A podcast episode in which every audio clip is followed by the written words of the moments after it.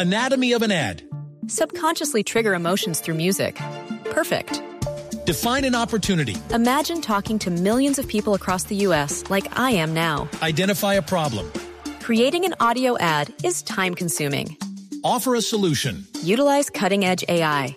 Imagine creating all that in under 30 seconds. Well, we did to create this ad. To learn more about AI in the audio industry, download the white paper from audiostack.ai.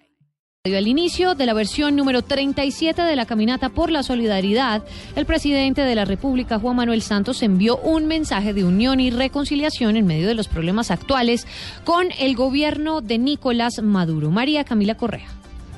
Hola María Camila, muy buenos días. Pues el presidente Juan Manuel Santos en esta apertura de la Caminata por la Solidaridad le envió un mensaje a todas esas familias que han sido desplazadas arbitrariamente dijo que en los últimos 40 días Colombia ha vivido los días menos violentos de los últimos 40 años y que se les enviará ayudas económicas a todas las personas que están en los albergues que fueron desplazadas por la Guardia Venezolana. Escuchemos lo que dijo. Le agradezco mucho su oferta de abrir una cuenta, que es la forma más efectiva y más conveniente de ayudar. La apertura de cuentas, enviar a la frontera ayudas eh, materiales no es tan conveniente por la dificultad de su administración. Y si en otras partes destruyen casas, nosotros vamos a seguir construyendo. Si en otras partes expulsan familias, nosotros vamos a seguir acogiendo. Si en otras partes incentivan el odio, nosotros le apostamos a la reconciliación. Bueno, él también dijo que no quiere enviar un mensaje de confrontación, sino de unión para que estemos todos juntos en colaboración para poder ayudar a todas estas familias, a todas estas personas que están sufriendo pues esta crisis en Venezuela, en Cúcuta. Ya ahorita empezaron a llegar todas las bandas, todos los artistas que van a acompañar la versión número 37 de esta caminata por la solidaridad. María Camila Correa, Blue Radio esa frontera queda cerrada pues, hasta nuevo aviso. Crisis fronteriza entre Colombia y Venezuela. Todos estamos sufriendo. Toda mi vida entera y metida. Información especial de Blue Radio. Seguimos pendientes entonces a la situación de los deportados en Venezuela. Más de 7 mil personas en las últimas horas han retornado del país vecino.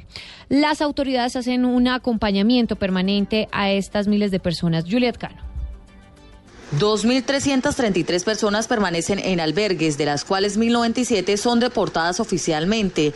Hay dos puntos que se han dispuesto para las personas que han retornado de Venezuela, las cuales ya suman 7.162 personas que se han registrado en dos puntos, en el CENAF, al pie del puente internacional Simón Bolívar y en el corregimiento La Parada de Villa del Rosario. Carlos Iván Márquez, director de la Unidad Nacional de Gestión de Riesgo de Desastres.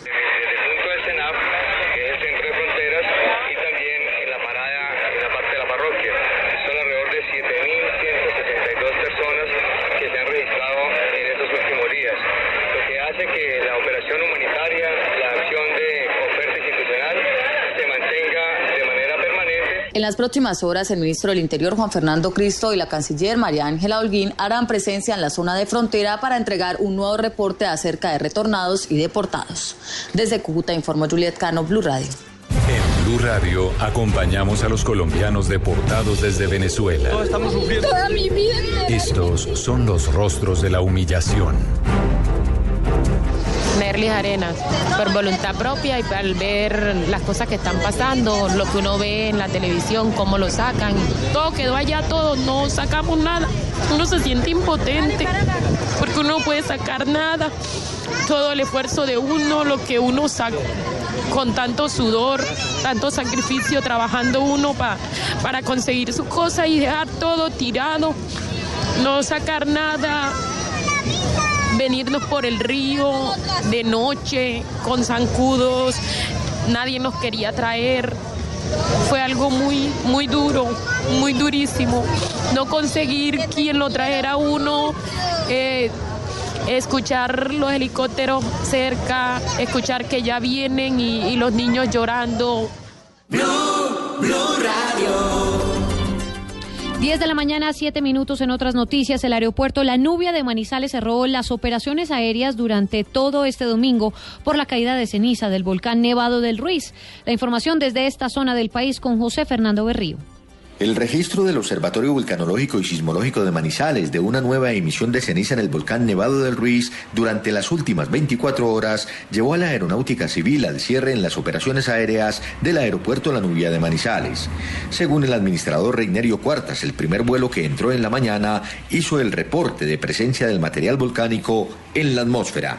No, sí, el vuelo salió, eh, inmediatamente salió, se viendo a ver cómo se comporta aquí en las 11 o del día. El aeropuerto canceló tres vuelos Bogotá-Manizales-Bogotá durante la mañana, que obliga a que 360 pasajeros cumplan sus itinerarios por el aeropuerto Matecaña de la ciudad de Pereira. En Manizales, José Fernando Berrío Becerra, Blue Radio.